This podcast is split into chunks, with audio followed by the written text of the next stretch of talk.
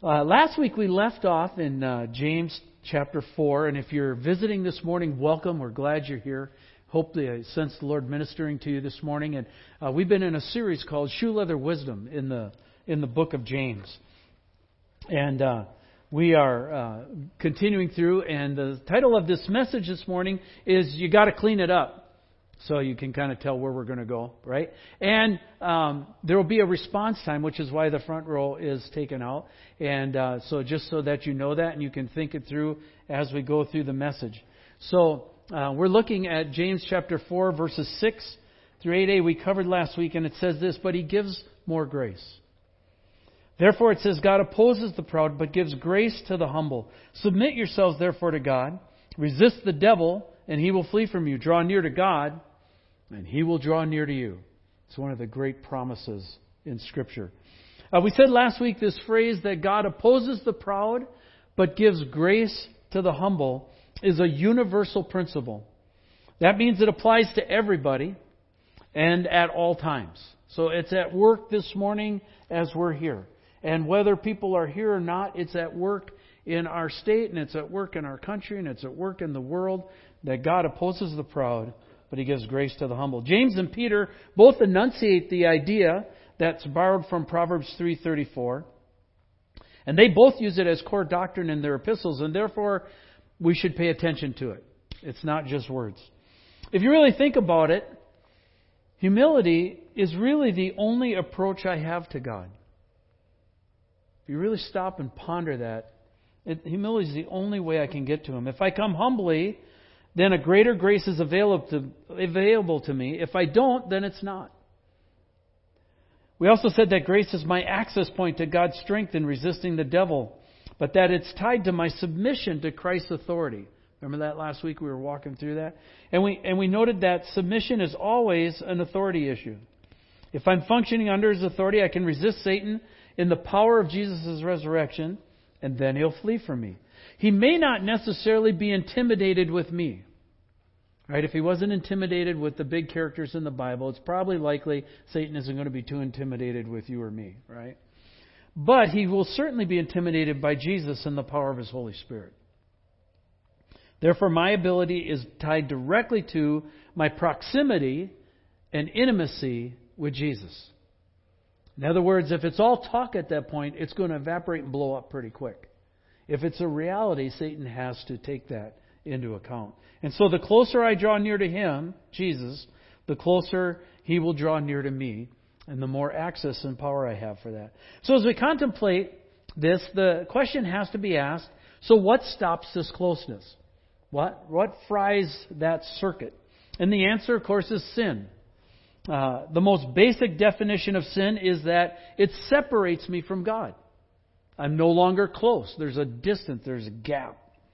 Just as humility is the environment for grace, so pride is the fertilizer for sin. If You want to think about it that way. It's kind of the Miracle-Gro in reverse, right? It's kind of what I would call a spiritual roundup, right? Uh, pride withers my spiritual life from the roots up, right? If you spray Roundup in your yard, you, you can watch the leaves do that. Well, pride does that to my spirit. Last week, um, in 2 Kings, we looked at King Saul and King David, and we listed some of the characteristics define both men and their rule.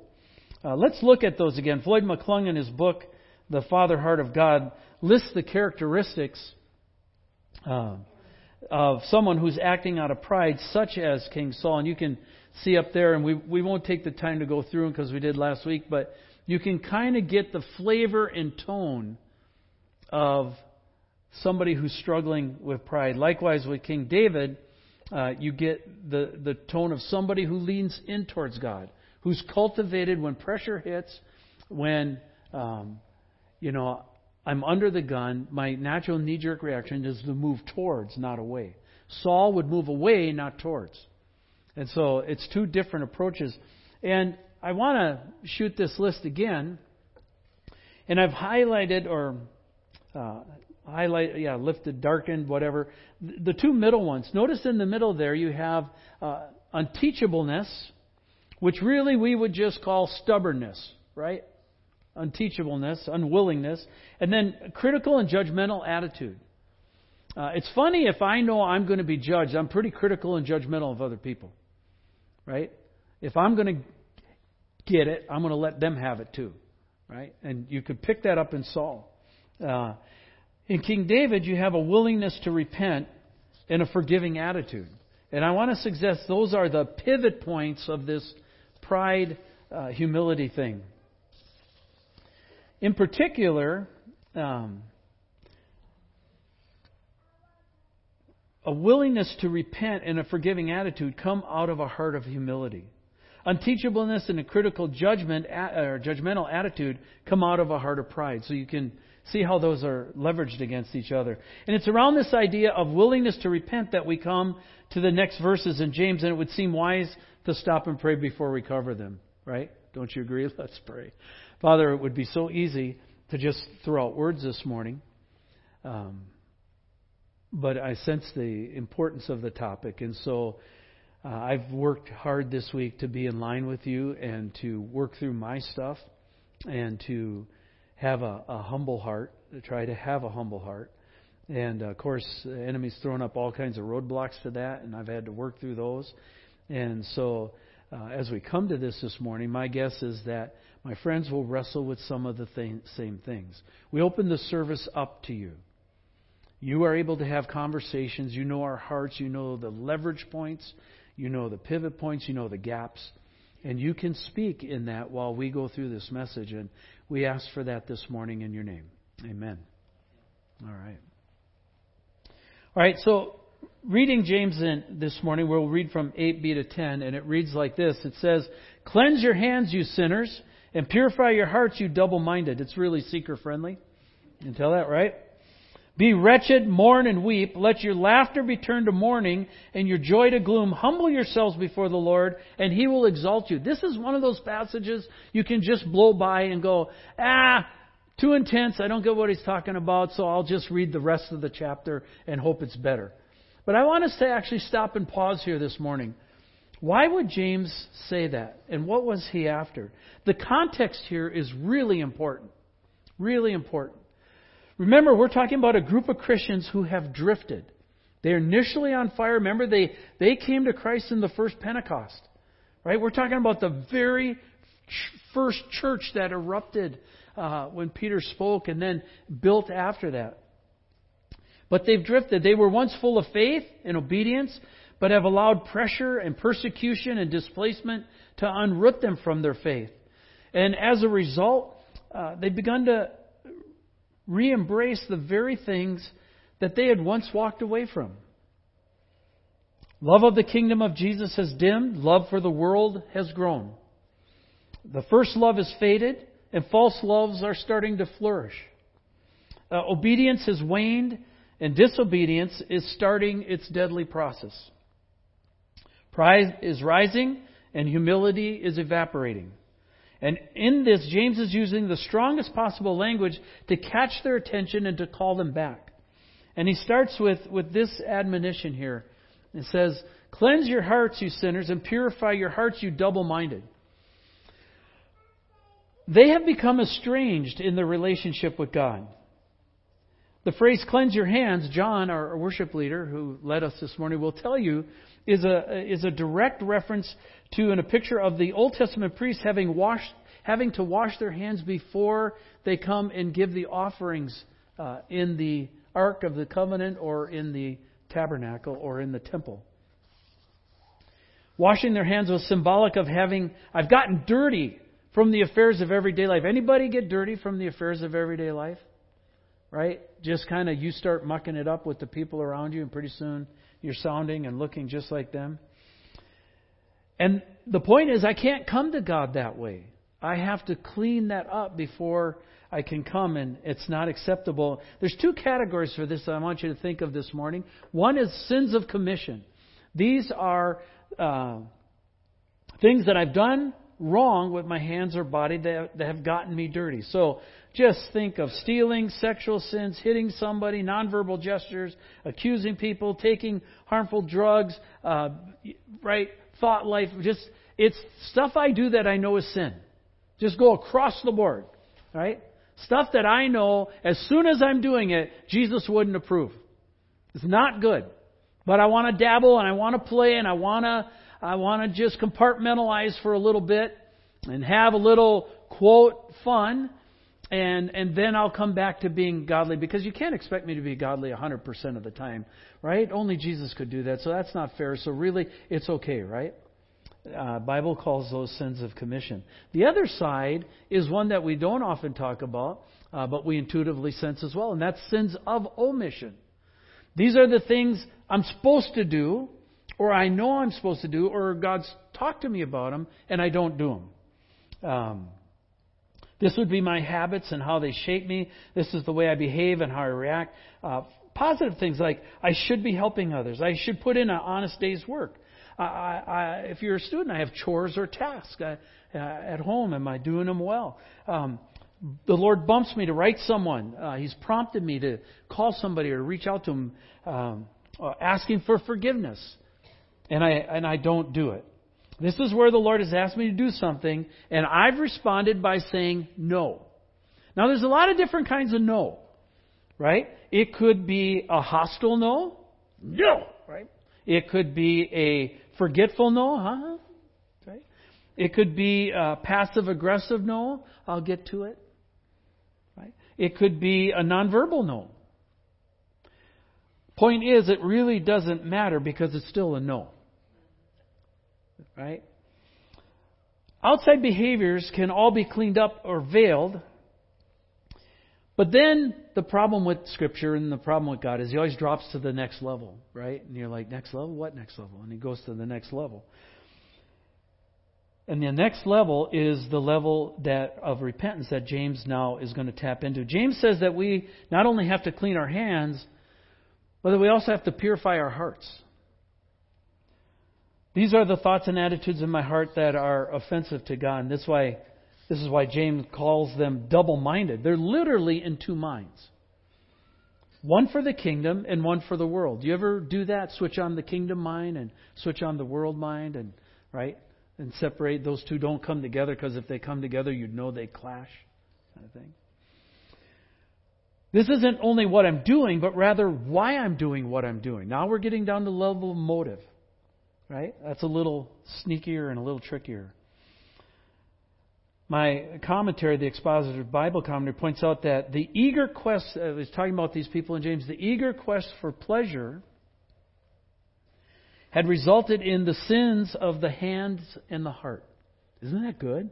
I quoted that directly. I thought the, the, it says that the eager quest for pleasure has resulted in the sin of my hands or my heart.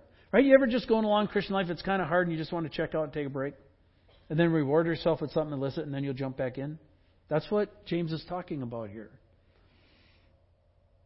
And he says, You double minded, you sinners.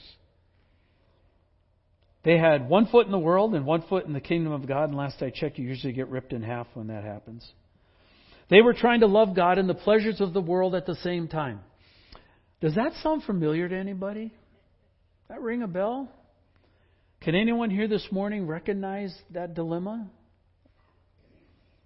James uses the strongest word pictures possible to get them to understand that they have to pull out and pull away from that stuff. Let's look at what he uses. This is uh, what I'm calling the call for repentance. Uh, to, by the way, let's talk about repent means. To repent means to agree with God about His assessment of the situation and then realign your thinking and your actions with Him. It literally means to change your mind. To change your mind from a worldly point of view and change it to God's point of view. In other words, you start agreeing with God, is what it means to repent. And James in this gives three imperatives, literally like commandments. He says this He says, grieve. Grieve, you can see the Greek word there. It's a really strong wording to be miserable or wretched. That's Classy, huh? Just the idea here of grieve, of being torn apart by it. The second word he uses is he says mourn. And that's a passionate grief that cannot be hidden. So he's talking about when you get in touch with your sin, you should mourn in the sense that others would obviously look and say, hey, something's wrong. Right? You ever see somebody over on the side just sobbing and weeping? That's the idea there. And then the third word that he uses is wail. And wail is uh, similar. How we'd understand it is the uh, in Middle Eastern funerals where they hire wailers and they make a lot of noise and they do that la la la la la la right thing and they cry out. It's talking about that kind of response. Now, why is why is he saying that? Well, first of all, he's saying that because he's from a Middle Eastern culture.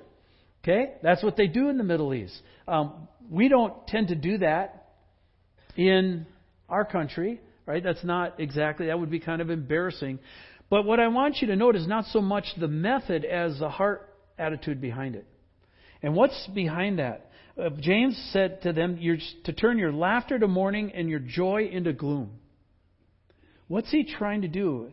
Well, what he's saying is instead of partying and, and the pursuit of pleasure, they were to grieve over the sin and turn back to the Lord with a full heart. In other words, James is saying, hey, look, you're looking at it this way, but you're not getting it. You need to look at it this way. And when you finally look through this lens, it's not going to be pretty and it's not going to be good.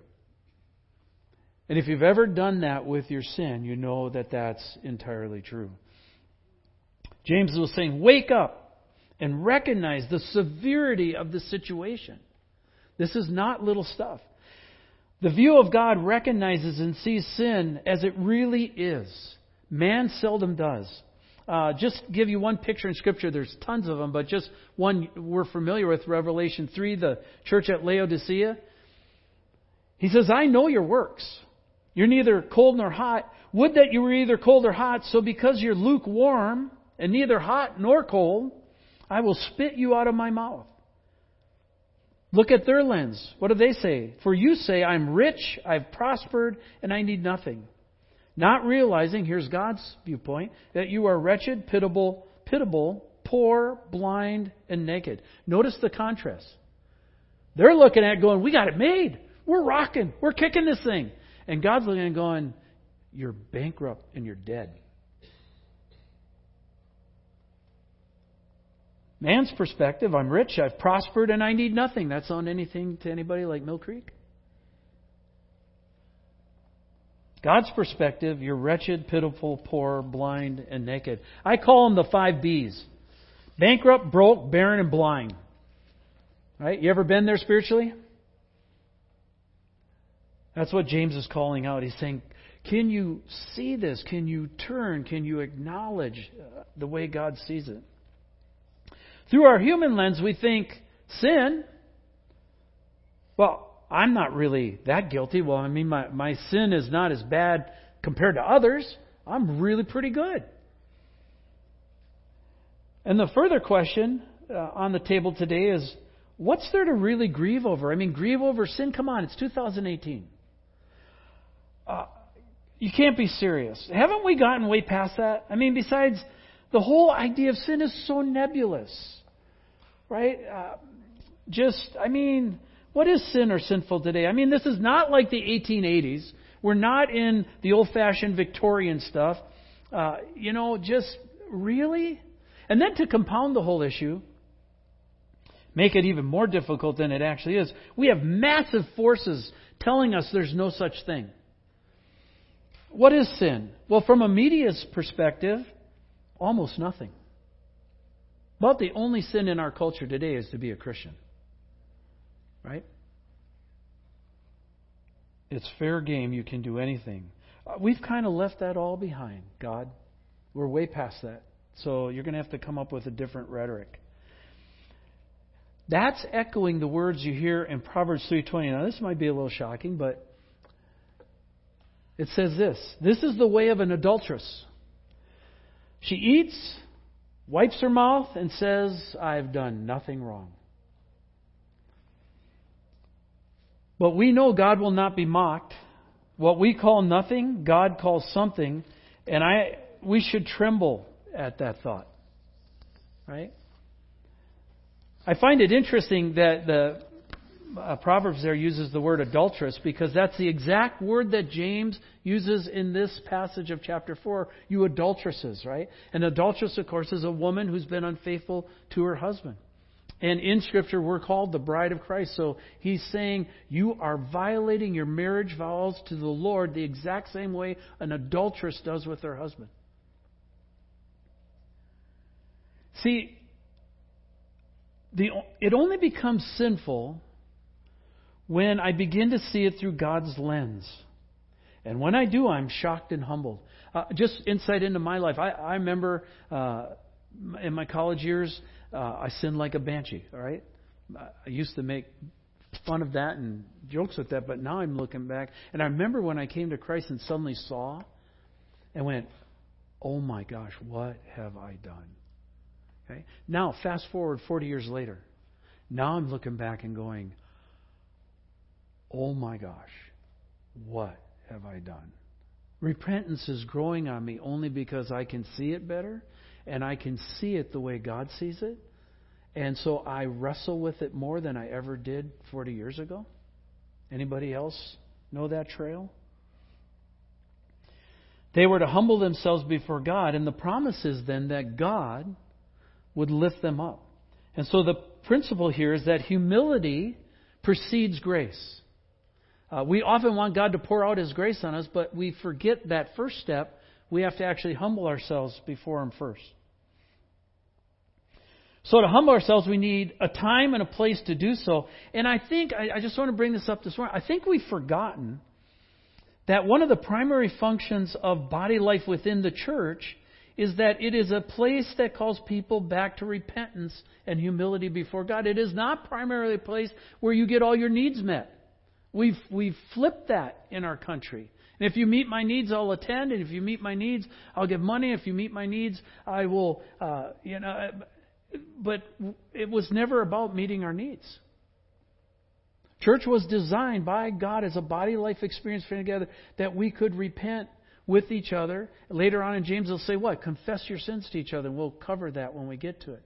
But it was designed as a place where repentance could take place, and it was one of the primary functions of the church is to call people back to repentance and back to humility before God.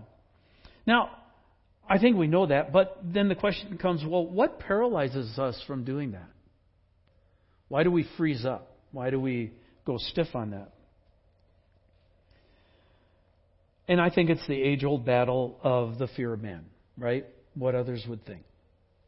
I'm, they might see me, they might ask questions, and we get nervous about that. And should I? Shouldn't I? And uh, you know, King Saul was consumed with fears of what others thought. Right? If you read his story, he was absolutely consumed with what others thought.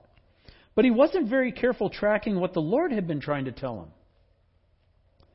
On the other hand, King David made some horrendous mistakes, i.e., he sinned very badly. Right? In our culture now, we call them mistakes. That's called sin. Right? David sinned badly. Matter of fact, in some ways, sinned worse than Saul. Yet he knew how to lean in and weep before God over his sin. And let me ask you the question this morning which man do we remember more? Saul or David? It's David, right? Appearing to be weaker, David was actually much stronger and wiser than Saul because he knew who he had offended. Saul never quite got that right. And so I thought, instead of being captured by the fear of man and whatever else thinks like Saul, why not be captured by the fear of God and humble ourselves before Him, seeking to have Him lift us up like David? Uh, I don't have a list of our sins. I'm not going to list all our sins and say if you've done this, you're in the boat or camp. I'm expecting the Holy Spirit to talk to us this morning, and from the way you're listening this morning, I know you're getting it. We already know in our spirits what they are, right? You've been wrestling with them all week. God's been trying to talk to you. And so when we're stuck like that, we need a place to confess and repent of them. So I thought, well, why not today?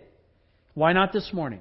James didn't say, in three weeks from now, do that. He said, hey, when you see it, grieve, wail, and mourn, and, and come before the Lord. And so I thought, why not this morning? Why not let the Holy Spirit illuminate and have Him point out what it looks like from God's perspective, and has, as He does, have a way to respond that's appropriate. Okay? And uh, so we're going to do that, but I want to take us to remember the questions from last week that we left? And if not, I'll help remind you. Here we go. Remember this question? What do I need to walk away from? This is the sins of commission, right? This is what are stuff that I'm doing that I know is offensive to the Lord. You may have had a hot battle this week with that. It may have been in the past, but it's something that you know you're supposed to walk away from. And then the second question is what do I need to draw close to? In other words, this is the sin of omission.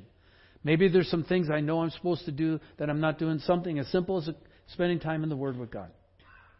And I've just drug my feet, and yeah, I should, but I have a very busy life, God, and you know I don't have time for you. That's not what we'd really tell them, but that's what we're really saying. And, and you know, you've just been kind of blowing his stuff off and, and not paying attention. So here's what we're going to do no fanfare. I'm going to give us an opportunity to walk forward this morning. All right? You're not going to just sit there and hide or raise a hand or do that. We're going to stand, and when it comes time, if you feel moved by the Lord, you're going to come up. And you're going to come up here, uh, literally to stand up, get out of your seat, and come down front. That's going to be our expression of repentance to the Lord this morning. And we'll begin with me. All right? If it's any encouragement to you and you're feeling a little nervous this morning, just know that God has been working, I would say, pounding on me long before He got to you this morning.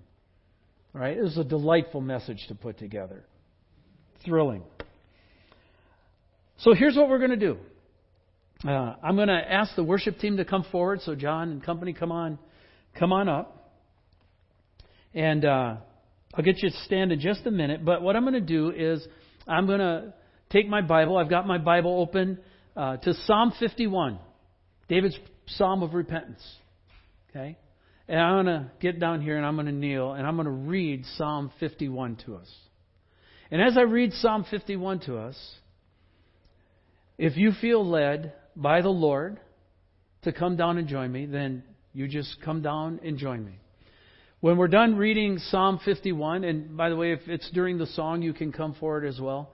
Um, but uh, once you're down here, when the song starts, then I'll stand up and I'll whoever's up with me. If nobody's up with me, I'll just go sit down with you. Or if there's a bunch of us up here, a couple, I'll pray with you. If there's a bunch, I'll call the other elders and staff, and we'll we'll pray with you. But if you've got something this morning, either commission or omission that the Lord's pointed out, um, we're going to do that. If you hear God's voice this morning, Come down and make things right with them, and then you won't have false guilt. By the way, if you're doing well with the Lord this morning, that is a real possibility that some of us are really walking with God and have done really well this week. If you're doing well, don't feel any false guilt. Like you would be a better Christian if you came forward. If you're doing good, just stand where you are and sing the worship song, all right? That's fine. Um, you don't have to kneel if you come up here. You can if you wish.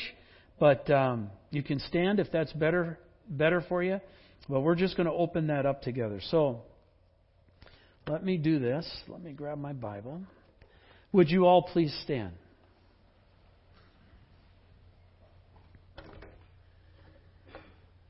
You can uh, close your eyes. You can keep your eyes open. Let's uh, read the words of. Listen to the words of Psalm 51 together. It goes like this. Have mercy on me, O God, according to your steadfast love. According to your abundant mercy, blot out my transgressions. Wash me thoroughly from my iniquity and cleanse me from my sin. For I know my transgressions, and my sin is ever before me. Against you and you only have I sinned and done what is evil in your sight so that you may be justified in your words and blameless in your judgment. Behold, I was brought forth in iniquity, and in sin did my mother conceive me. Behold, you delight in truth in the inward being, and you teach me wisdom in the secret heart. Purge me with hyssop, and I shall be clean. Wash me, and I shall be whiter than snow. Let me hear joy and gladness, and let the bones that you have broken rejoice. Hide your face from my sins and blot out all my iniquities. Create in me a clean heart, O God, and renew a right spirit within me. Cast me not away from your presence, and take not your Holy Spirit from me. Restore to me the joy of your salvation, and uphold me with a willing spirit. And then I'll teach transgressors your ways, and sinners will return to you. Deliver me from blood guiltiness, O God, O God of my salvation, and my tongue will sing aloud of your righteousness. O Lord, open my lips, and my mouth will declare your praise. For you will not delight in sacrifice, or I would give it. You will not be pleased with burnt offerings. The sacrifices of God are a broken spirit, a broken and contrite heart, O God, you will not despise.